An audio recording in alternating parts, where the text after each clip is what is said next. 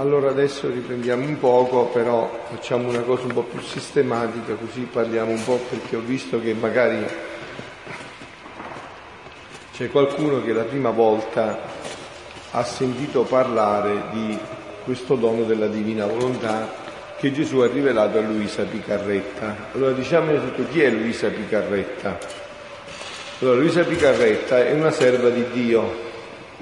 Vuol dire che già iniziato la sua causa di beatificazione, il 20 novembre 1994, lei della diocesi di Trani, Bisceglie e Barletta ha iniziato già la causa di beatificazione, hanno fatto già tutto l'iter diocesano e adesso ha superato tutto l'iter diocesano e tutta la sua pratica a Roma in attesa di vagliare ulteriormente per poi farla beata e santa, quindi già è in una fase abbastanza avanzata, insomma, Già ha fatto tutto il processo diocesano, l'ha già superato tutto, hanno raccolto tutto e tutto è a Roma, ok? Luisa Piccarreta, la piccola figlia della Divina Volontà, è la creatura che Gesù ha scelto per dare inizio in lei al compimento del suo ideale, del suo decreto eterno, un decreto eterno, e perché sia conosciuto nella Chiesa e nel mondo intero, che il suo divin volere sia in noi quello che è in Dio, la sua vita, la sua felicità, la sorgente di tutte le sue opere. Luisa nacque a Corato, Bari, il 23 aprile 1865, 1947, quindi quasi 82 anni, no? Di cui, diciamo, 62 sempre a letto e 19 in semiletto, praticamente, no? Ancora la gente la ricorda come Luisa la Santa, così la chiamavano già a Corato, Luisa la Santa. La sua causa di beatificazione, ve l'ho detto, fu aperta nel 1994. Sono stati molti i testimoni di lei, tra questi sono molti sacerdoti e anche vescovi, un cardinale e persino un santo canonizzato, Sant'Annibale Maria di Francia, che la frequentò per 17 anni. Quindi è bene che vi abbiate idee chiare, no, di chi stiamo parlando. Tutto quello che Luisa ha fatto nella sua vita l'ha fatto tutto per obbedienza alla Chiesa, Cioè ha iniziato a scrivere per obbedienza, aveva un confessore, certo aveva questo censore straordinario degli scritti che è stato Sant'Annibale, che era anche confessore straordinario, tutti nominati dal suo arcivescovo, no? Dall'arcivescovo di Trani. È stata sempre sotto l'autorità dei suoi vari confessori, santi sacerdoti incaricati dall'autorità della Chiesa, ma la principale testimone di Luisa è lei stessa nei suoi scritti, dove racconta la sua vita e la sua missione. E qua riapro una parentesi che già vi ho accennato. Questi scritti sono importantissimi. Stamattina vi è stato parlato dell'orologio della passione. Spero che si facciano sempre più orologi, questi 24 ore di 24 persone che li meditano ogni giorno. Poi c'è un libro specifico molto bello sulla Madonna, la Vergine Regina nel Regno della Divina Volontà, che è molto bello, che vi procuriate perché poi c'è la possibilità di averlo. E poi ci sono tutti i 36 volumi, che sono un gioiello senza fine, che è una delizia leggerlo, anche perché vi ho detto che Luisa aveva 2 lauree, aveva la prima elementare, quindi vuol dire che il suo scrivere è accessibile a tutti, quindi non ci sono scuse, è accessibilissimo. Il suo è uno scrivere molto semplice, a volte con errori grammaticali lasciati da Gesù, così un modo di esprimersi dialettale. Quindi allora che cosa ha scritto Luisa e quali sono questi scritti? Luisa non era una persona di cultura, l'abbiamo detto, no, aveva solo la prima o forse anche la seconda elementare, ma per obbedienza ai suoi confessori ha dovuto scrivere tutte le cose che viveva in modo straordinario. Così ha scritto 36 grossi quaderni o volumi in forma di diario che Gesù prima ha scritto, dice lui, col suo dito di luce nel fondo della sua anima, e poi Luisa ha scritto sulla carta. E qua voglio dire una cosa molto interessante e profonda di questi scritti. Ho fatto ridire ai sacerdoti, anche qua c'è un libricino dove è riassunto questo, dove io proprio faccio vedere attraverso gli scritti che Gesù dice che questi scritti sono i suoi scritti, non di Luisa. È lui che parla, è lui che scrive attraverso Luisa. Quindi più che gli scritti di Luisa dovrebbero definire gli scritti di Gesù sulla Divina Volontà, che utilizza come segretaria, come strumento privilegiato, Luisa Piccarreta. Questi scritti meravigliosi sono intitolati, il titolo degli scritti lo dà Gesù stesso. Anche questo vi dico, è una delizia, dovete leggerli questi scritti, vedrete che quando Gesù stesso... È lui stesso che dà il titolo a questi scritti. E gli scritti hanno questo titolo: Il regno della mia volontà nella creatura. Poi libro di cielo. Il richiamo della creatura all'ordine, al suo posto e nello scopo per cui fu creata da Dio. Quindi se voi già approfondite il titolo, già vedrete che c'è tutto quello che volete conoscere per vivere una vita meravigliosa, cioè il regno della mia divina volontà, dice Gesù, nella creatura, qua sulla terra, dentro di noi, che si deve realizzare. Questo è un libro di cielo, quindi questo libro non ha niente di terra, è tutto di cielo, è un libro di cielo, non c'è niente di terra. E che cosa è questo, il fine, lo scopo di questi testi qual è? Il richiamo della creatura, di ognuno di noi, all'ordine, al posto e nello scopo per cui fu creato da Dio. Qua c'è il posto, lo scopo per cui sei stato creato. Questo è è il punto focale di tutto, no? Richiamare il posto, lo scopo e l'ordine in cui fu creata la creatura. Sant'Annibale Maria di Francia, santo santificato da Giovanni Paolo II, anche qua, insomma, vi ripeto, se voi venite ad approfondire nei ritiri capirete sempre più che cosa. Sant'Annibale, pensate che a un certo punto della sua vita scrive, lui è fondatore, ha fondato un ordine, si chiamano i rogazionisti, no? C'è il ramo maschile, femminile, anche laicale. A un certo punto scrive: io mi disinteresso di tutto, non mi interessa più niente, voglio solo conoscere questa sublime spiritualità, questa sublime vita della divina volontà, voglio soltanto conoscere questo. Quindi Sant'Annibale Maria di Francia in qualità di censore, incaricato degli scritti di Luisa, l'arcivescovo lo incarica ad esaminare tutti gli scritti di Luisa che aveva scritto fino allora. Fu il primo ad esaminarlo. Lui, Sant'Annibale, conobbe fino ai primi 19 volumi. Poi Luisa ne scrive altri 17, perché sono 36 volumi. Sant'Annibale è stato anche colui che ha pubblicato con grandi sacrifici le ore della Passione. C'è tutta una sua prefazione, insomma, no?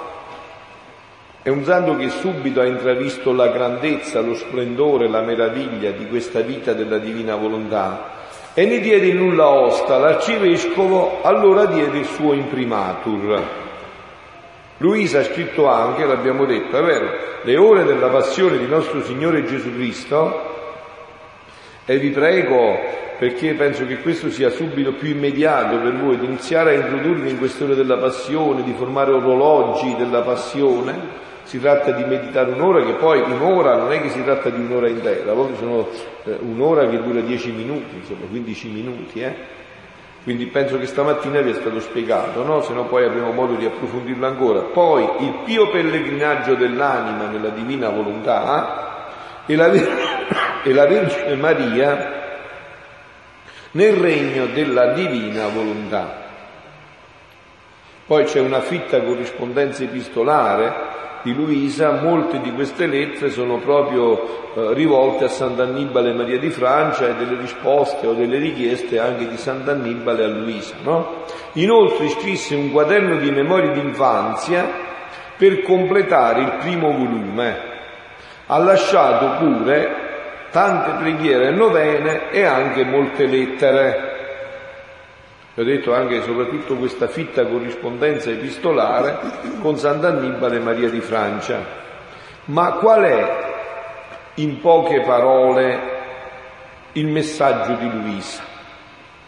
Per voi perché vi entusiasmate a leggere questi scritti, a voler vivere, a voler conoscere questa gioia, no?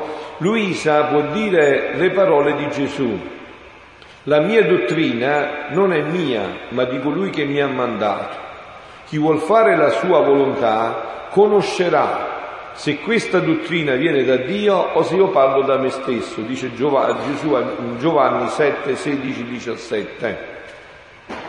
E anche queste altre che Gesù disse alla Samaritana: ah, se tu conoscessi il dono di Dio e chi è colui che ti dice dammi da bere, tu stessa gliene avresti chiesto ed egli ti avrebbe dato acqua viva. E qual è il dono di Dio? Questo dono che Gesù ne parla in lungo e largo, anzi è lo scopo unico per cui ha tenuto Luisa in questo stato per quasi 81 anni, vi ho detto 62 sempre a letto e 19 e mezzo in semiletto.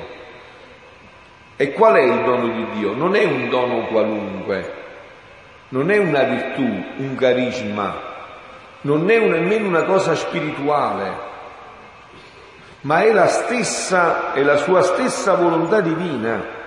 Questo è il dono, è la stessa volontà divina, la volontà di Dio onnipotente, eterna, santissima. Osservare i comandamenti, scusate, fare ciò che Dio vuole, accettare con pace ciò che Dio permette o dispone, tutto questo è necessario per salvarci, l'abbiamo detto, è vero stamattina? Fare la volontà di Dio è necessaria per andare in paradiso, per salvarci, senza la volontà di Dio non si va in paradiso. Anche tutti gli strumenti, la preghiera, i sacramenti, tutto quello che Dio ci dà è tutto per fare la sua volontà, è un aiuto per fare la sua volontà. Quindi è necessario per salvarci, ma è troppo poco per il suo amore. Abbiamo parlato un poco stamattina, vi ricordate, di questo dono soprannaturale. Dio non contento di averci dato i doni naturali, i doni preternaturali o soprannaturali relativi, addirittura non contento ancora vuole dà all'uomo questo dono soprannaturale che lo sopraeleva, che lo rende Dio per partecipazione. Vi ricordate l'esempio che abbiamo portato del bambino stamattina col pulmino, Quindi lo sopraeleva. Un canto popolare che conoscete sicuramente dice: Dio si è fatto come noi per farci come Lui. Dio si è fatto come noi per farci come Lui. Ma questo come può avvenire? Solo con questo dono della divina volontà. Solo questo permette all'uomo di diventare Dio. Dio vuole che diventiamo come Lui, a sua somiglianza. Come dice, che abbiamo detto stamattina in Genesi, Dio ci ha creato a sua immagine e somiglianza. Questa somiglianza deve crescere sempre di più, perché dobbiamo diventare sempre più somiglianti a Lui, simili a Lui, somigliare a Lui. Dio vuole che viviamo con Lui in perfetta comunione di vita. Questa era la vita di Adamo ed Eva prima del peccato originale, una perfetta comunione di vita. E adesso è giunto il tempo, ed è questo, in cui Dio vuole che si riconosca questo dono e che si faccia sapere all'umanità che gli viene riofferta la possibilità di ritornare in questa vita. Dio vuole che viviamo come Lui in perfetta comunione di vita, che possiamo dire le stesse parole di Gesù al Padre: tutto ciò che è mio, tutto ciò che è tuo è mio, e tutto ciò che è mio è tuo. Giovanni 17,10. Dio vuole che amiamo, che lo amiamo col suo stesso amore. Avete sentito, mi pare, adesso alcune preghiere che faceva Dorino all'ultimo sprazzo, no? Che lo amiamo col suo stesso amore, così vuole Dio, che lo amiamo col suo stesso amore.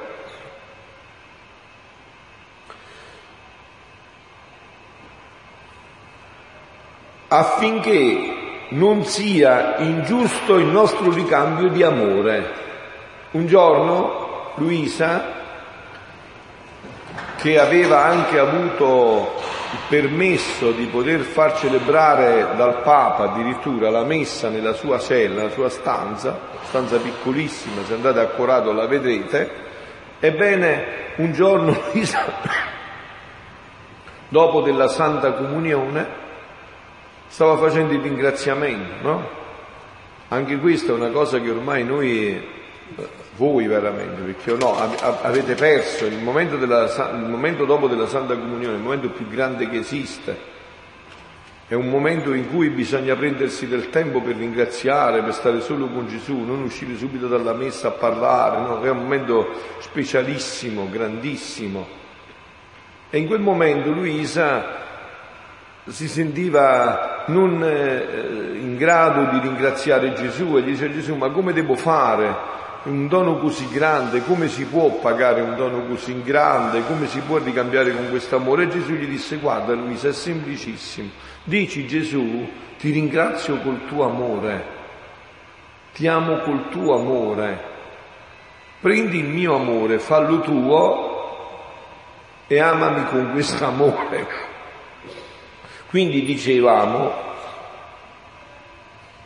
per questo, sapendo Dio che il nostro cuore, la nostra volontà da sola non è capace di amare in modo divino, degno di Dio, adesso ci offre il dono del suo stesso cuore, della sua adorabile volontà, il cuore delle tre divine persone, affinché viviamo con Dio la sua vita, prendiamo parte alle sue opere, amiamo come le divine persone amano. Cioè col dono della divina volontà si partecipa alla vita della Santissima Trinità dentro di sé, dentro la Trinità, ad intra, dentro la Trinità. Adesso il Signore ti sta dicendo: è troppo poco che tu sia mio servo, ti voglio far luce delle nazioni, dice nel profeta Isaia, capitolo 49, versetto 6.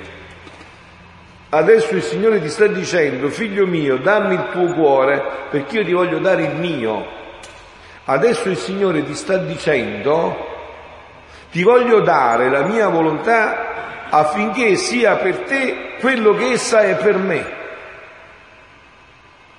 Adesso il Signore ti sta dicendo: non potrei darti nulla di più grande della mia volontà.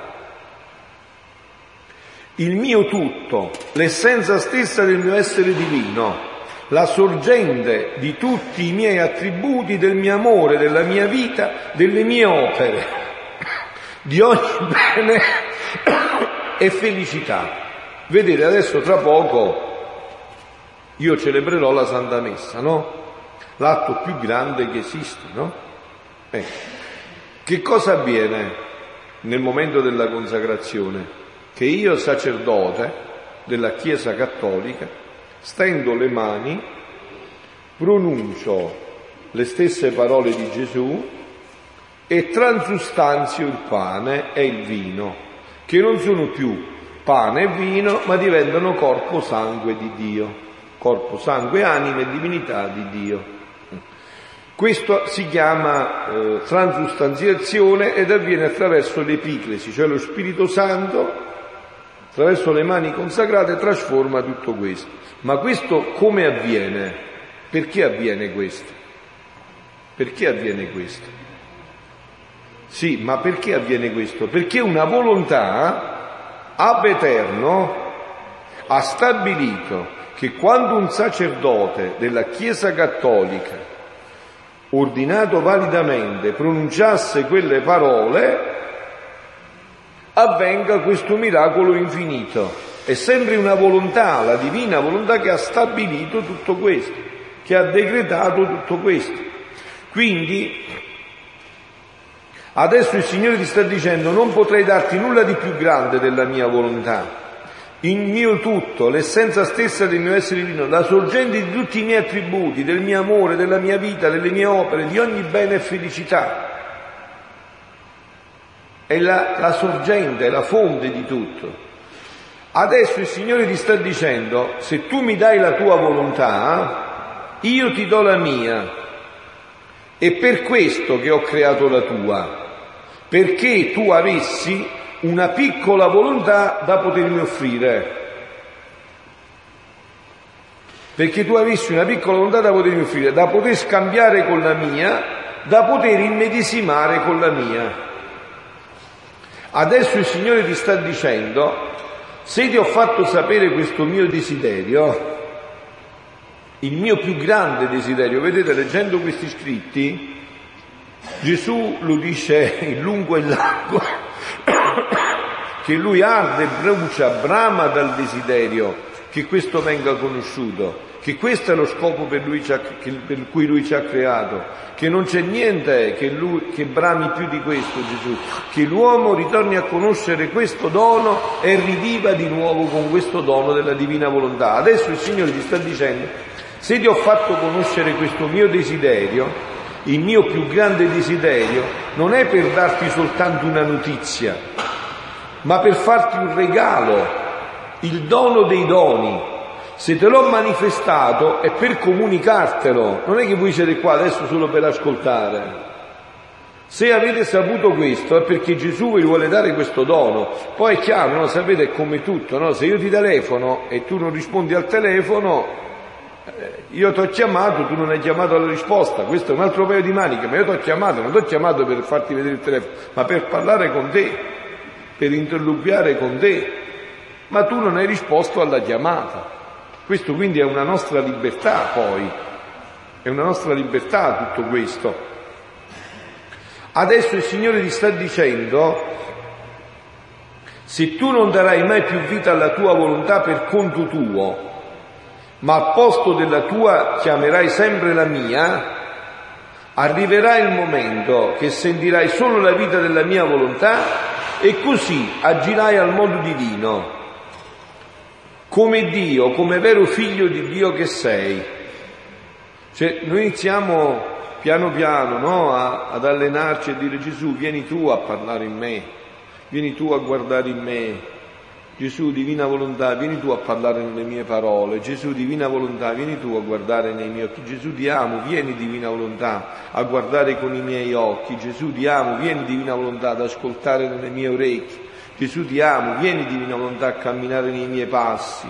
Gesù, ti amo, vieni, divina volontà, a mangiare nel mio cibo. Cioè, se noi iniziamo a fare questo, no? A ripetere questi atti, piano piano sarà la volontà divina a prendere il primo atto in tutti i nostri atti.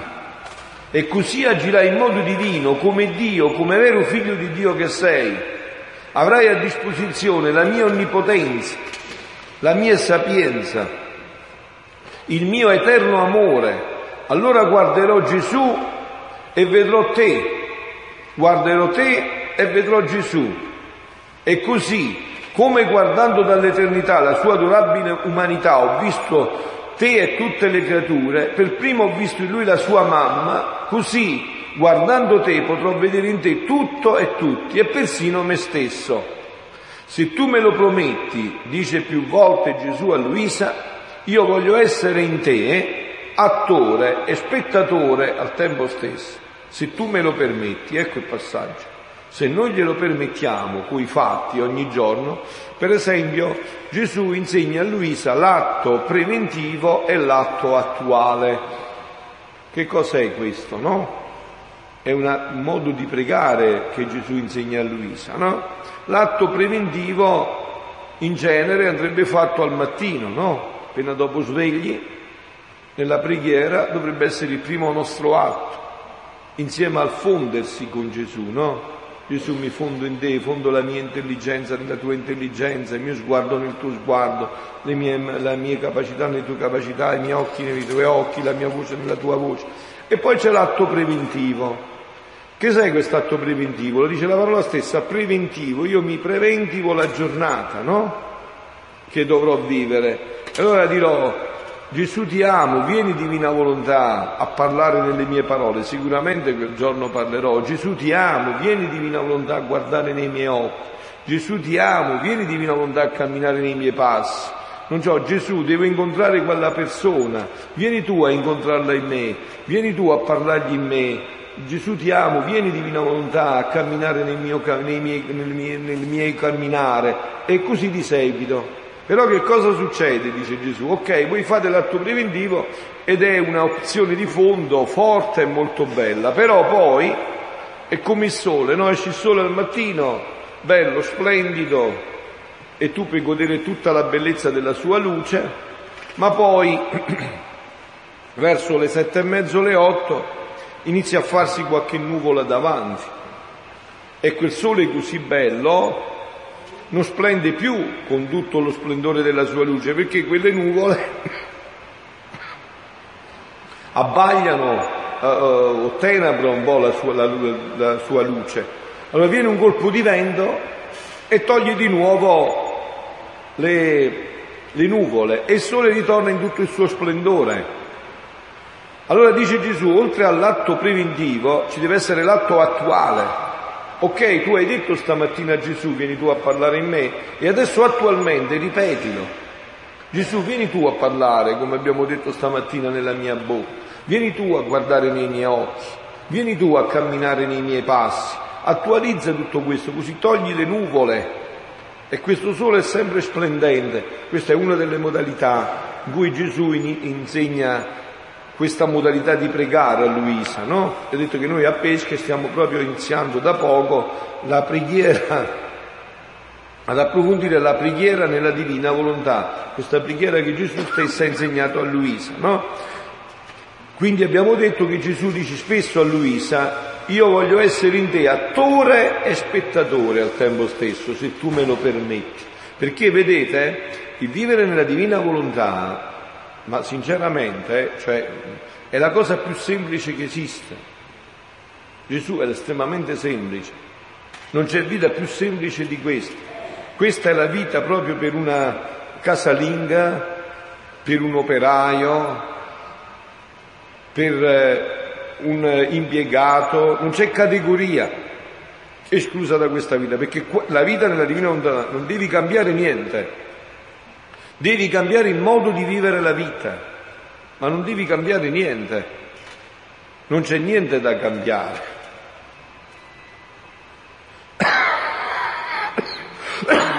C'è questo che vi ho detto, c'è da cambiare un modo di impostare la vita, di vedere le cose. Per esempio una mamma che conosce il dono della Divina Volontà continua a fare tutto quello che fa da mamma, solo che mentre fa la pasta e fagioli e gira dice: Gesù, vieni tu a cucinare in me. Gesù ti amo, vieni Divina Volontà a cucinare in questo mio cucinare. Gesù ti amo, vieni tu a scopare in questo mio scopare. Gesù ti amo, vieni tu a lavare in questo mio lavare. Gesù ti amo, vieni Divina Volontà a stirare in questo mio stirare. E questo vale anche per l'operaio, vale anche per l'ingegnere, vale anche per il sacerdote, vale anche per il benedettino, vale anche per il cappuccino, per il tè pure, vale per tutti. Cioè non c'è nessuno che è escluso da questa dinamica.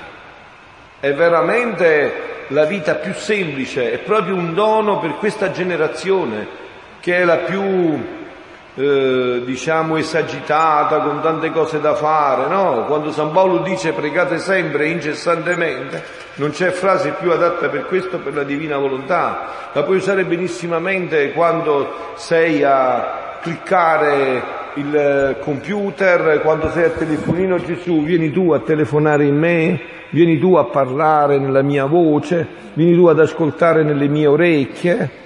Cioè è una vita che abbraccia tutta la vita. È chiaro, no, che facendo tutto questo, mentre lo fai, tu ti chiedi, volente o nolente, se quello lo fa Gesù. Tu diresti a Gesù: Gesù, vieniti a fare una canna in me. Non ci viene, vero? Diresti a Gesù: Gesù, vieni tu a rubare in me? Quindi è evidente il discorso, no? E Gesù, quando fa una cosa, come la fa? La fa nel miglior modo possibile, vero? Oppure la fa così, tanto per farla? C'è una mamma che dice a Gesù: Gesù, vieni tu a cucinare in me, poi che dice: sai che fa? Faccia presto presto, così butta dentro. No, è vero. Si sente che non lo sta facendo Gesù. Quindi è anche un cammino che ti perfeziona la vita sempre di più, perché ogni volta che tu chiami questa divina volontà a operare in te, sempre più tu senti che devi metterci tutto il tuo impegno, la tua serietà, la tua profondità in quello che fai. Non puoi farlo così tanto per farlo. E appunto, vi ripeto, ti domandi: ma Gesù farebbe questo in me? Non so, per esempio, stai guidando la macchina e perché quella ha fatto una manovra sbagliata, tu ti arrabbi e gli dici qualche parola e dici: Gesù, vieni a farlo in me. Verrebbe Gesù a fare questo in te? Appunto, non verrebbe, no. Gesù cosa verrebbe a fare? Verrebbe a pregare per lui e a perdonarla, vero? Dice: Gesù, vieni tu ad avere pazienza in me, a benedirlo in me. Quindi, capite, questo diventa anche un cammino stupendo di perfezione, senza tanti sforzi, no? Perciò vi ho detto, è la vita più semplice e più immediata, no? Io voglio essere in te, abbiamo detto che Gesù dice a Luisa, attore e spettatore al tempo stesso. È questo ciò che Papa Benedetto XVI ha detto nella sua prima enciclica Deus Caritas Est. Io ci avrei tante cose da dirvi su quello che ha detto Papa Benedetto, ma adesso non possiamo, tocchiamo solo questo punto, proprio riguardo a questi aspetti. Dice così Papa Benedetto in questa enciclica, la sua prima enciclica, Deus Caritas Est, Dio è amore e carità, dice: il sì della nostra volontà, il sì della nostra volontà alla sua, unisce intelletto, volontà e sentimento nell'atto totalizzante dell'amore. Volere la stessa cosa e rifiutare la stessa cosa. E quando gli antichi hanno riconosciuto come autentico contenuto dell'amore il diventare l'uomo simile all'altro, che conduce alla comunanza del volere e del pensare. La storia d'amore tra Dio e l'uomo consiste appunto nel fatto che questa comunione di volontà cresce in comunione di pensiero e di sentimento. Così il nostro volere e la volontà di Dio coincidono sempre di più. La volontà di Dio, vedete che spettacolo, ha detto Papa Benedetto, che proprio ci aiuta profondamente ad entrare in questo dono della divina volontà. La volontà di Dio non è più per me una volontà estranea che i comandamenti mi impongono dall'esterno. Non è per me non devi fare questo, non devi fare quello, non è più questo, no, assolutamente, ma è la mia stessa volontà. Sono io che non voglio fare questo, sono io che voglio fare quello, in base all'esperienza che di fatto Dio è più intimo a me di quanto lo sia io stesso. Allora cresce l'abbandono in Dio e Dio diventa la nostra gioia. Cresce questo abbandono in Dio e Dio diventa la nostra gioia. Adesso facciamo un passettino ulteriore. Non sono pochi i mistici conosciuti per una particolare dottrina che caratterizza la loro vita spirituale. Ve ne parlavo anche stamattina, no? Per esempio, Santa Faustina Kowalska, la Divina Misericordia, Santa Teresa di Lisieux, Santa Teresina, no? La conoscete con questo nome, Santa Teresa di Lisieux, la piccolezza nell'abbandono fiducioso di Dio. E altre ancora, no? Tutte queste figure, sia di donne che di uomini, hanno dato alla Chiesa i propri tesori spirituali come frutto di rivelazioni o esperienze mistiche esaminate e confermate dalla Chiesa. Esaminate e confermate dalla Chiesa. Qual è, in poche parole, la dottrina spirituale che caratterizza la serva di Dio Luisa Piccarreta? Allora, noi abbiamo detto, no? Appunto, abbiamo detto, no? Santa Faustina è conosciuta per la Divina Misericordia, Santa Teresa di Lisieux per la strada dell'abbandono fiducioso in Dio, Santa Margherita Maria Alacoque per il cuore di Gesù, no? Qual è? È il vivere nella Divina Volontà, è la volontà stessa di Dio data a Lui e ricevuta dalla sua creatura, l'uomo, come eredità propria. Adesso però state attenti al passaggio, ma quello che Gesù dice a Luisa si tratta forse di messaggi di tipo carismatico, come tanti che ne circolano oggi. Si tratta di una dottrina ascetico-mistica, dal momento che parla delle varie virtù e di certe esperienze straordinarie, ha tracciato forse qualche visione teologica, ha lasciato soltanto un resoconto della sua vita e dei suoi pensieri. Ci si presenta forse una particolare devozione, no? Per esempio nel caso di Santa Faustina c'è questa particolare devozione a Gesù misericordioso, no? Allora, ciò che Gesù ha rivelato a Luisa, prima di tutto non sono affatto messaggi, perché questo era semplicemente inesistente nella mente di Luisa. Lei, Luisa, appare un'anima mistica che ha lasciato degli scritti, come ci sono tanti altri autori antichi e recenti nella Chiesa, dei quali si conoscono le loro esperienze intime e spirituali al momento che hanno lasciato testimonianza della loro vita come ricca dottrina ascetico-mistica. Pensiamo ai grandi classici, ve ne ho parlato già, abbiamo Santa Teresa d'Avila, Castellinteriore, tutto quello che ha scritto, San Giovanni della Croce, la salita al Monte Carmelo, Santa Teresa di Lisieux, Storia di un'anima, Santa Faustina Kowalska, la mia vita, il dono della divina misericordia. Luisa, ecco qua, solo in parte possiamo considerarla così, è una parte,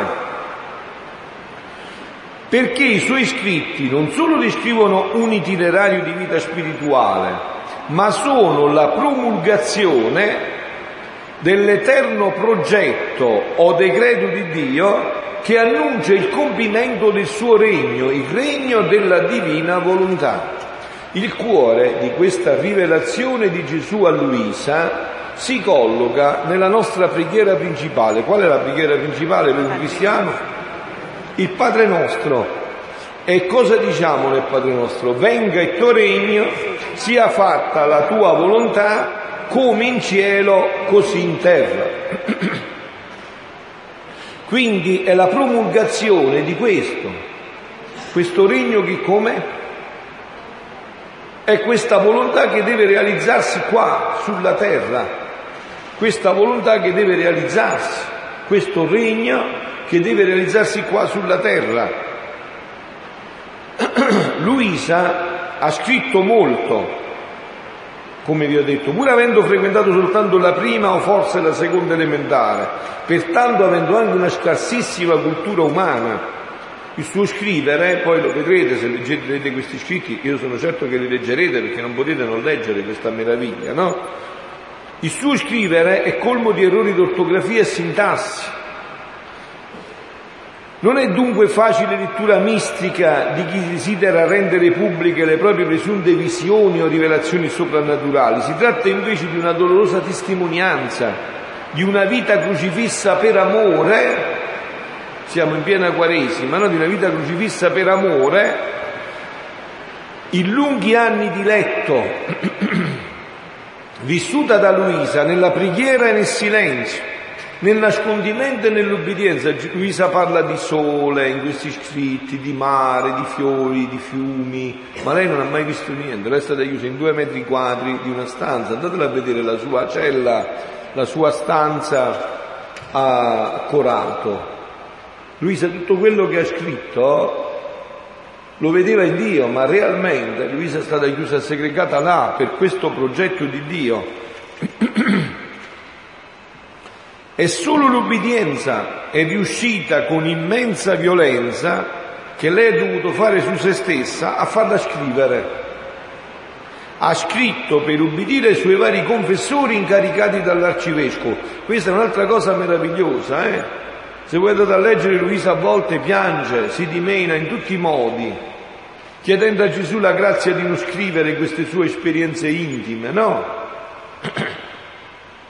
C'è un fatto molto bello che dovrebbe riempirvi di gioia se voi ne afferrate tutta la profondità di questo fatto che avviene un giorno a Luisa, no? Luisa ha continuamente spesso visite di Gesù, no? E in queste visite molto spesso Gesù gli respira in bocca, la bacia, gli succhia dalla bocca, lei succhia Gesù, no? Sono esperienze mistiche profonde di anime che si sono offerte fino in fondo per vittime, no? E allora alcuni teologi, leggendo queste cose, mettono seri dubbi che Gesù possa spingersi a fare questo e così spesso e tutto il resto, no? E Luisa, che era un'anima molto semplice, entra in paura per questo. Dice: Gesù, ma lo senti? Tu hai voluto che io scrivessi queste cose, te l'avevo detto, non era meglio che restavano tra me e te, tu hai voluto che per ubbidienza il mio confessore, no? E Gesù gli dice: guarda Luisa, io innanzitutto su Dio e posso fare quello che voglio, quando voglio, e come voglio e dove voglio, ma a prescindere da questo, dice, guarda com'è strano l'uomo, che sa fare grandi le cose piccole e piccole le cose grandi. Loro adesso sono sconvolti, così vi preparate anche più profondamente a quello che faremo tra poco, no? Loro sono sconvolti perché un'anima come te, che mi ama, che ha offerto la sua vita come vittima, che è pronta a morire ogni momento per me, è veramente in questa disposizione era Luisa, nei confronti di Gesù. Un'anima che ha fatto tutto questo, a cui io ogni tanto vengo e gli riverso le mie amarezze o le mie dolcezze, mi prendo le sue, e ci sono questi gesti di tenerezza amorosa, loro la vedono come una cosa così straordinaria. Ma loro, che tra poco mi mettono sulle lingua e mi fanno entrare nello stomaco, tra poco, che cosa è più, Luisa? Entrargli dentro nello stomaco, magari, poi andate a vedere le parole, magari in stomachi indigesti, lingue che hanno fatto anche cose di turpiloquie, di parole, io mi poggio lo stesso. Cos'è più grande? Che io mi dono a loro come cibo, o che ti venga a fare una carezza o un gesto del genere? Dici, vedi com'è strano l'uomo, che fa le cose grandi piccole e le cose piccole le rende grandi, solo perché sono pochi o sono delle cose eccezionali. Quindi ciò che ha scritto non è frutto della cultura, dell'arte, di una scrittrice, di un desiderio di far conoscere le proprie rivelazioni o visioni. Non viene da tutto questo, ma dalla signora obbedienza, come lei la chiama. Andate a leggere, è meraviglioso, cioè è tutta una vita di obbedienza quella di Luisa, tutta una vita di obbedienza. Ma non posso fermarmi perché sì, dobbiamo già finire, perché poi dobbiamo dirci i vespri.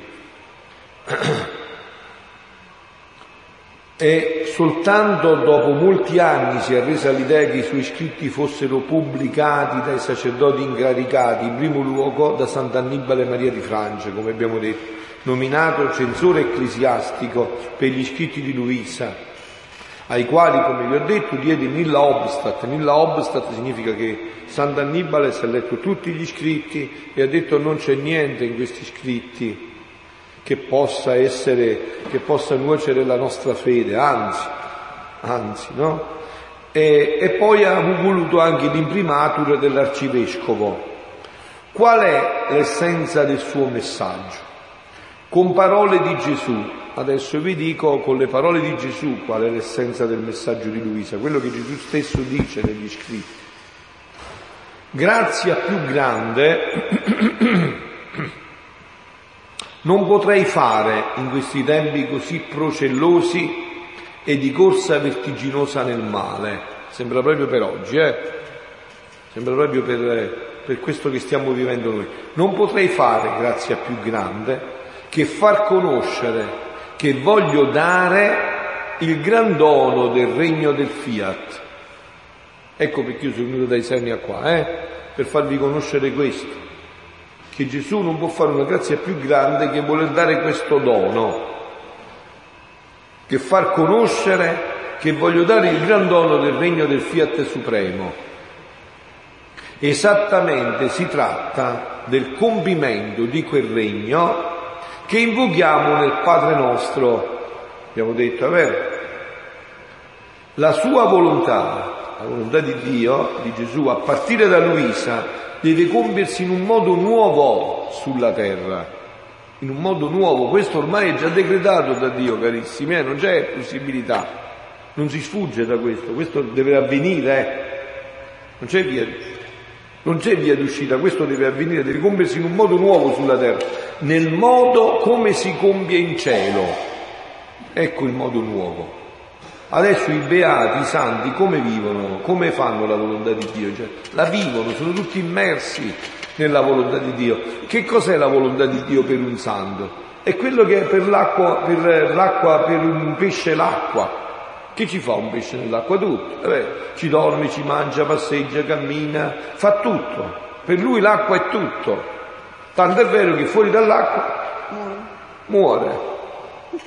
E così bisogna fare la volontà di Dio sulla terra, in modo nuovo, come si fa in cielo. Questo è quello che Gesù vuole, che già ha decretato, e questo renderà felice per sempre l'uomo. Voi capite, adesso non abbiamo tempo per approfondire, voi capite che questo significa distruggere alla radice il regno di Satana per sempre, andarlo a distruggere alla radice. Questo è il regno che distrugge Satana alla radice, al fondamento di tutto. Ma quando viene? Ecco, ha fatto una domanda alla signora che mi serve proprio per avviarmi alla conclusione. Lei ha detto: ma quando viene? Ecco, questo quando viene però non dipende più da Dio. Questo non dipende più da Dio, questo dipende da noi.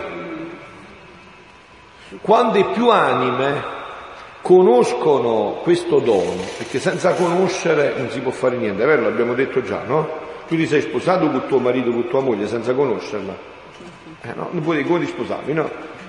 Dovevi conoscere quella persona, la conoscenza precede tutto. Se non conosci... Quindi più viene conosciuto questo dono, l'ho detto, ecco perché io sono qua, perché anche voi vi impegnate a essere là dopo che io sono qua, insomma, no? Magari se la prossima volta ognuno di voi si porta 5-10 amici, no? Allora avete capito come si fa, è vero? Allora come si anticipa tutto questo? Quello che ha detto è molto importante, perché voglio fermarmi un attimo solo su questo, perché non possiamo andare oltre, perché è molto interessante, no? Quello che ha detto. Allora, vedete, perché Gesù, questo anche è contenuto negli scritti, perciò se li leggete voi acquisterete una chiarezza nella fede sempre più bella, che tutto noi facciamo i ritiri proprio in questo modo, no? Confrontandoli con la Sacra Scrittura, col Magistero della Chiesa, proprio in questo modo, no? Allora, perché Gesù si è incarnato 2000 e pochi anni fa e non 3000 anni fa o non 1200 anni fa? Perché? per un capriccio così. Dio è libero, può fare quello che vuole, ma è sempre un Dio giusto, Non fa niente tanto per capriccio. Tant'è vero che quando andremo di là ci farà vedere tutto e noi gli diremo proprio esplicitamente: Gesù, non si poteva fare diversamente, è tutto così come dici, è tutto perfettamente così, no? Non c'è via d'uscita. Allora perché questo è avvenuto 2000 anni fa e non prima o dopo? Perché c'è un percorso, no? Cioè, in Dio tutti gli attributi, che cosa sono gli attributi di Dio? Per esempio, la misericordia è un attributo di Dio, la giustizia è un attributo di Dio, no?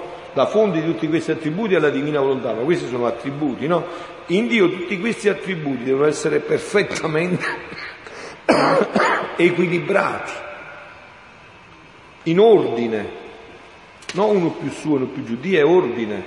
Allora perché 2000 anni fa? Perché tante preghiere, tanti sacrifici, tante sofferenze del nostro padre Abramo, Isacco, Giacobbe, i profeti, tante lacrime, tanti pianti, tante preghiere, tante attese, e ancora non erano sufficienti. C'è voluto chi? Il capolavoro dei capolavori, la fuoriclasse Maria, che ha dovuto, quando l'arcangelo Gabriele si è presentato a Maria per dirgli che sarebbe diventata la mamma di Dio, e quindi è avvenuta l'incarnazione, no? L'annunciazione che ha permesso a Dio, la Madonna aveva pressappoco sui 15 anni. Quindi pensate, insieme a tutti questi sacrifici, queste lacrime, adesso potete capirlo dopo quello che ci siamo detti stamattina, tutte queste sofferenze dei patriarchi, ci sono voluti 15 anni di atti divini, 15 anni di atti divini, cioè la Madonna che viveva solo di questo ha messo 15 anni di atti divini e ha anticipato il tempo. Una mistica dice che Maria ha anche anticipato la risurrezione di Gesù. Voi sapete che le nostre parrocchie facciamo le 40 ore, no? Che cosa sono queste 40 ore? Vorrebbero essere le 40 ore che Gesù è rimasto sottoterra, che sarebbero 38 pressappoco, no? E noi le ridondiamo a 40, no? È anche un numero fortemente biblico come la Quaresima, no? Ma la scrittura dice che Gesù doveva restare 3 giorni e 3 notti. 3 giorni e 3 notti sono 24 ore al giorno. Al vostro paese 24, 24 e 24 fa 72 come da me. E allora è uguale, no? E come mai invece è arrivato questo anticipo di 38? Dice una mistica perché Dio non poteva più. Brava, le lacrime e il dolore della mamma, e ha detto: o glielo mando o mi muore la mamma insieme al figlio, gli devo anticipare questo, gli devo anticipare questa situazione, no? Allora ritorniamo a noi però adesso, perché noi siamo sempre bravi a sfuggire un poco guardando gli altri, ma ritorniamo a noi, alla domanda che ci ha fatto, no? Ma quando viene questo regno? Allora questo regno viene quando verrà raggiunto il numero di atti che Dio ha stabilito ab eterno. Questi atti della Divina Volontà che Dio ha stabilito ab eterno hanno un numero preciso in cui si riequilibrerà la giustizia e la misericordia. Adesso voi, no? Che a differenza di me vedete la televisione, leggete i giornali, cosa dite? Che cosa c'è di più nel mondo? Il peccato o la preghiera? Peccato. Ma poco poco, forse di più il peccato, assai, proprio assai assai, e allora è proprio assai, quindi la pensate come me, insomma, beh, e allora ci vogliono i figli della Divina Volontà, ci vuole questa preghiera della Divina Volontà, ci vuole adesso che stamattina che avete ricevuto l'annuncio, ognuno di voi si prende l'impegno di iniziare a fare i gruppi di 24 ore della Passione, Inizia a leggere questi scritti, a conoscere di più questo dono, a venire ad approfondirlo a pesche. Anziché andare a mangiare la pizza a Napoli, domenica e sabato, domenica, venite a pesca a pregare, a vivere questi momenti quando facciamo i ritiri, perché poi dovete sapere una cosa, che non si può dire tutto, insomma, è difficile dire tutto in un momento. No? Questi scritti sono un po'... Voi immaginatevi un pezzo di ferro, no? Un pezzo di ferro che avete lasciato e si è arrugginito e rimane là. Hai visto com'è brutto? Rimane là, c'è tutta la ruggine sopra, no? Ma se tu prendi quel pezzo di ferro e ci inizi a battere sopra, avviene una cosa bellissima. Salta quella patina, diventa fosforescente, inizia a emanare luce, calore. Questi scritti, più li leggi e più capisci, e più... Io, per esempio, un brano lo leggo 1000 volte, 1001 volte mi dice cose nuove e cose più profonde. Perché che cosa avviene? Che questi scritti, io leggendoli, quando li leggo mi sembra di aver capito tutto, perché la mia capacità è limitata, sono una creatura. Allora dico, oh, stop, basta, mamma mia, mi fermo perché ho capito. Poi che cosa avviene? Che come col cibo inizio a masticare e questi scritti mi danno la capacità, come se si calassero, no? E mi ampliano la capacità di comprendere, mi ampliano, no? Vado a rileggere lo stesso brano e acquisisco una nuova cognizione che già era contenuta ma che la mia mente non poteva contenere. Quindi è una meraviglia, è un capolavoro senza fine su scritti vivi, è un capolavoro vivo. Questo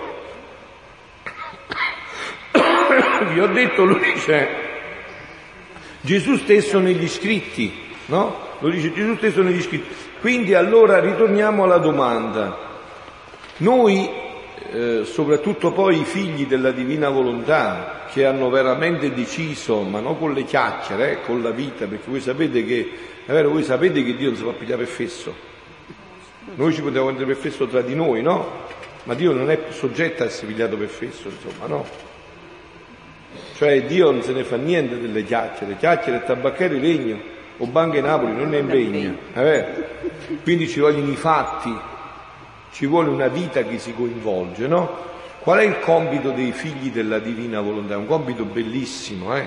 È un compito tutto mariano, perché questo regno della Divina Volontà si dovrebbe chiamare il regno della Vergine, il suo regno. La Madonna è solo e sempre vissuta in questo regno, in questa vita.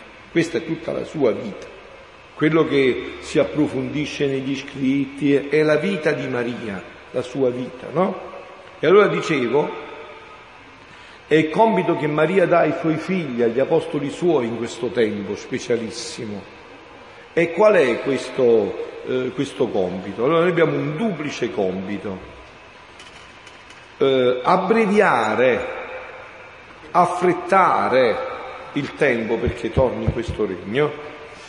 Quindi non dipende più da Dio, ma da noi. Dio ha fatto tutto, è già tutto pronto. Ma ci vogliamo noi. Quindi, scusate se questo che io sto dicendo lo conoscono pochissimi, no? E vi ho portato un esempio. Io sono stato nominato esorcista nella mia diocesi, no? Ci avevo fatto questo servizio, no? Ho dovuto accettare solo per santa obbedienza, insomma, perché non è una cosa che si confà molto alla mia vita ormai, però, insomma... Ma se io adesso stasera avessi detto che qua facevo una preghiera di guarigione, che guarivano gli ammalati, mi portavate le foto e vedevo qualcosa, ma sa qua che ci stava qua? Non si capiva niente più. Perché l'uomo è fatto così, appunto, fa piccole le cose grandi e grandi le cose piccole. Così è l'uomo, no? Allora, quindi, primo punto... Se questo regno non viene conosciuto, come viene desiderato e impetrato? Se non è conosciuto, come fai a chiedere una cosa che neanche conosci? Non è possibile, no? Se non viene conosciuto prima, non ti nasce neanche il desiderio. A te ti piace la zip tap? La zip tap? No, ho visto. La pizza ti piace? Hai visto come ti piace la pizza? Perché la conosci? Quindi ti piace la pizza? Perché la conosci? Allora, senza conoscere non c'è, no? Non può piacerti una cosa che non conosci. Quindi se non conosciamo prima noi, ci formiamo come noi stiamo facendo da 6 anni, molti di noi ormai, no? Io non so già se è la terza o quarta volta che leggo gli scritti, no? Se non conosciamo prima noi e coinvolgiamo tanti fratelli, il regno non viene affrettato, ma viene ritardato. Quindi il primo compito è questo, che insieme a Maria, con Maria e per Maria, noi possiamo affrettare e anticipare questo tempo nell'umanità. Il secondo, voi mi avete detto, ho visto dai vostri occhi e dai vostri sguardi, quando io vi ho chiesto se c'erano più preghiere o più peccati nel mondo, vi ho visto che voi mi avete detto no, molti, molti più peccati, è vero? Quindi questo significa che l'umanità, oimè, necessariamente deve passare attraverso una purificazione, vero? Questo non lo so, bisogna chiederlo a Dio, però bisogna passare attraverso una purificazione.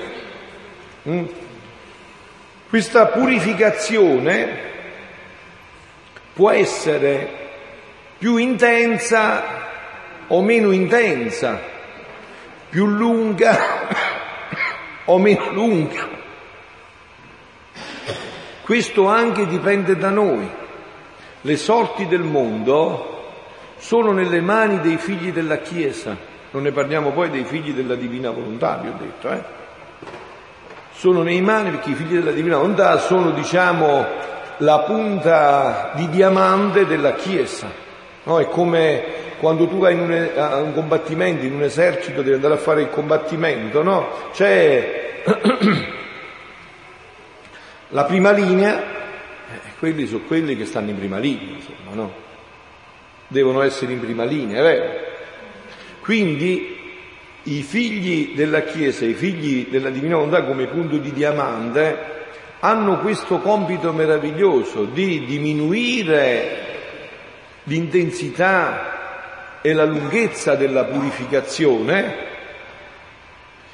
e di affrettare e anticipare il regno della Divina Volontà. Voi sapete che la Sacra Scrittura è piena di questo, no? Soprattutto in questo tempo quaresimale l'abbiamo letto in lungo e largo, no? Vi ricordate che i dibattiti che abbiamo fatto, abbiamo sentito ultimamente tra Mosè e Dio? Ma che fai, Signore? Ma Mosè, fammi distruggere sto popolo che insomma non ne posso più, ma non vedi che è ribelle, una continuazione, insomma, io l'ho salvato dall'Egitto, ho fatto vedere che questi ancora mormorano, ancora si lamentano. E Mosè quasi, come dire, dicendo a Dio, ma insomma che fai? Cioè, ho capito, hai ragione, è vero che il popolo è così, ma che diranno gli egiziani? Vedi, li ha fatti uscire con malizia. Non è un vero Dio. Gli ha detto venite che vi do la terra promessa e poi li fa morire sulle montagne. Capito? Mosè è dritto, no? No? E tanto è vero come terminava ieri il brano. Voi sentite come terminava. State attenti alle letture. La scrittura è tutto. Come? Che Dio non l'ha fatta. Non l'ha fatto, ma c'è una parola terribile. E Dio si pentì. Capito? Dio si pentì, non l'uomo si pentì, Dio si pentì. Mosè tanto lo impostò il fatto che fece pentire Dio. Si pentì Dio e non fece il male che aveva stabilito. Si pentì Dio. E dicevo io scherzando, veramente non tanto scherzando, era uno scherzo per far capire la cosa. Eppure quello era un piccolo museuccio, Mosè. Era un piccolo museuccio, Mosè, no? Tu sei un battezzato, tu sei sacerdote, re e profeta. Mosè è rimasto incantato perché ha visto un po' di erba e di cose, di arbusti che bruciavano, tolti i sandali e fatto tutta una serie di genuflessioni. Tu tra poco, se sei in grazia di Dio, vivi bene la tua vita, vai a messa, ti confessi, vivi bene questo, non vedi gli arbusti che bruciano, ma ti invidi Dio nello stomaco, dove ha messo giorno ha messo i maccheroni.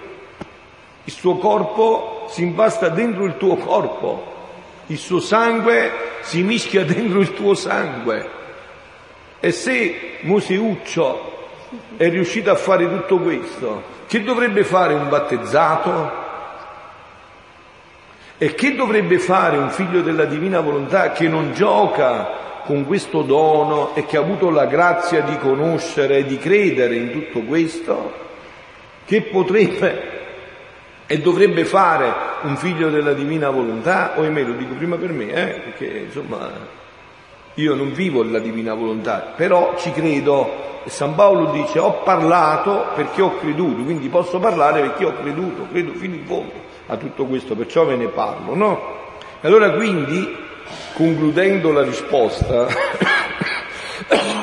non andiamo oltre, ci fermiamo perché poi alle 5 iniziamo i 2 rosari, la Santa Messa e l'adorazione eucaristica. Noi ci fermiamo prima un attimo con la comunità a dire i vespri per noi, no? Dicevo allora, riprendendo la domanda molto interessante, veramente la più interessante è proprio questa: ma quando arriva questo regno? Anche qua Gesù ha negli scritti ha dei passi bellissimi su questo, no? Dei passi bellissimi su questo. E allora vi dicevo, quando arriva questo regno? Questo è nelle nostre mani, nelle nostre mani. Noi abbiamo qua un potere enorme. Se veramente voi credeste a quello che io vi ho detto, da domani voi impegnereste la vita per questo. Non c'è via d'uscita, se no ve l'ho detto come ho fatto. Chiacchiere, tabacchiere, regno, con Banco Napoli non è impegno.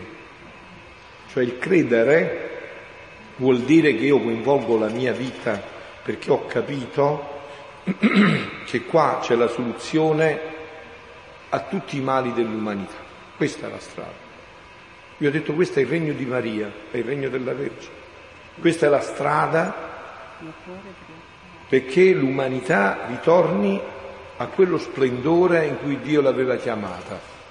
Quindi il fatto, Gesù in questi scritti molte volte si lamenta, no? E dice: vedi Luisa, io desideravo tanto che questi scritti fossero conosciuti, ma questi sonnecchiano tutti, chi per un motivo e chi per un altro. Ma vieni, la festa è pronta, ma mo mi sono comprato 3 buoi, mo mi sono comprato l'ultimo iPhone, poi fammelo provare, ma vieni con l'iPhone, no? Ma mo mi devo sposare, mo ho appena comprato l'asino, oggi no, ho comprato appena la BMW. Quindi, quando arriva questo regno? Quando il numero di atti che è stato stabilito da Dio ab eterno raggiunge quel numero preciso che è in grado di riequilibrare tutti gli attributi di Dio. In quel momento si creano le condizioni oggettive nell'umanità perché questo regno possa ritornare. Dice Gesù, pensate un poco, no? Gesù è Dio, vero? Vedo, no? È solo uomo, è anche Dio Gesù. È unito ipostaticamente, una sola persona con 2 nature, no? Gesù dice: quando io parlo, quello che dico si realizza. Fiat lux, e fu luce immediatamente. Se Dio dice un bicchiere d'acqua, arriva qua, vedi, l'ho detto io, dove sta? Se me lo vai a prendere, se no non c'è un bicchiere d'acqua, vero? Allora dice Gesù: se io quando parlo creo immediatamente, realizzo la parola che da me è uscita, pensate se questa parola io l'ho pronunciata nella preghiera. Che portata ha questa parola che io ho detto nella preghiera? E io questa parola, fiat voluntas tua, sicut in cielo et in terra, l'ho detta nella preghiera, anzi nel vertice della preghiera. Sant'Agostino dice che il Padre Nostro è il riassunto di tutta la Sacra Scrittura. Quindi pensate che questo fiat, voi sapete questo è il terzo fiat, no? Il primo fiat qual è? Quello che vi ho detto. Fiat lux. Il fiat che ha dato luogo alla creazione, e questo Dio lo ha pronunciato da solo. Secondo fiat, Dio ha voluto aver bisogno del capolavoro di una creatura. Fiat mi, secondo un verbum tu, avvenga di me, sia fatto a me, secondo la tua parola. Il terzo fiat, quindi è il fiat della redenzione, il secondo, no? Perché questo fiat mi ha dato l'occasione a Dio di venire sulla terra e farsi uomo. Anche qua mi voglio fermare un attimo, ma Dio avrebbe potuto venire sulla terra senza chiedere il permesso a Maria? Sì, certo, perché Dio a Dio può fare tutto. Avrebbe potuto venire senza chiedere il permesso a Maria, sarebbe venuto da uomo adulto, già, poteva farlo, è Dio.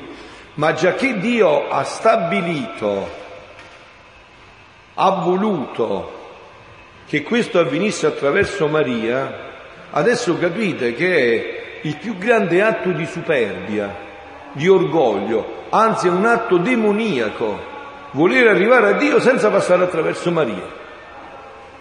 È la cosa più terribile che vedi, pure l'asino raglia, vedi? Cioè è l'atto più terribile che esiste. Cioè se Dio ha deciso di farsi uomo attraverso Maria, chi sei tu, o superbo, che vuoi ritornare a Dio, farti Dio senza passare attraverso Maria? Dio poteva fare almeno di Maria, ma nel momento in cui ha voluto Maria, tu non puoi prescindere più da questa volontà. Quindi dicevo, allora adesso tutto è lasciato nelle nostre mani. E io vi devo essere sincero, vedo che molti pochi vogliono veramente addentrarsi in questo cammino. Veramente da quando io ho iniziato il cammino nella Divina Volontà, grazie a Dio ho visto nascere tanti gruppi, no? Grazie a Dio. Ho visto che tanti si stanno muovendo per questo, no? Però sicuramente potremmo e dovremmo fare molto di più. Ecco perché vi dico che questo annuncio dovrebbe immediatamente coinvolgere la nostra vita. L'ultima domanda, che poi ce ne andiamo, di rivesti, preparate, andiamo nella sacristia. No, non ti preoccupare, ti riporto io dentro. Non avete mai nominato lo Spirito Santo, e grazie allo Spirito Santo che Maria ne è stata fautrice, certo, nel cenacolo insieme agli apostoli, che poi è lo Spirito che viene, certo, e attraverso lo Spirito noi. Ma vedi, quando si parla di Gesù, soprattutto poi in questi scritti, si parla proprio principalmente dello Spirito Santo, perché lo Spirito Santo procede dal Padre e dal Figlio. Quindi lo Spirito Santo è sicuramente l'autore del terzo fiat, perché si chiama proprio fiat santificante. Ma tu capisci bene che in una relazione non si può parlare di tutto. Se tu vieni più spesso ai ritiri, così vieni a pesca ai ritiri, impari anche a camminare sull'autostrada senza paura, vedrai che sentirai parlare anche profondamente dello Spirito Santo. Adesso vi rilassate un attimo e poi dopo ci vediamo alle 5 per i due rosari, la Santa Messa e l'adorazione eucaristica. Alle 6.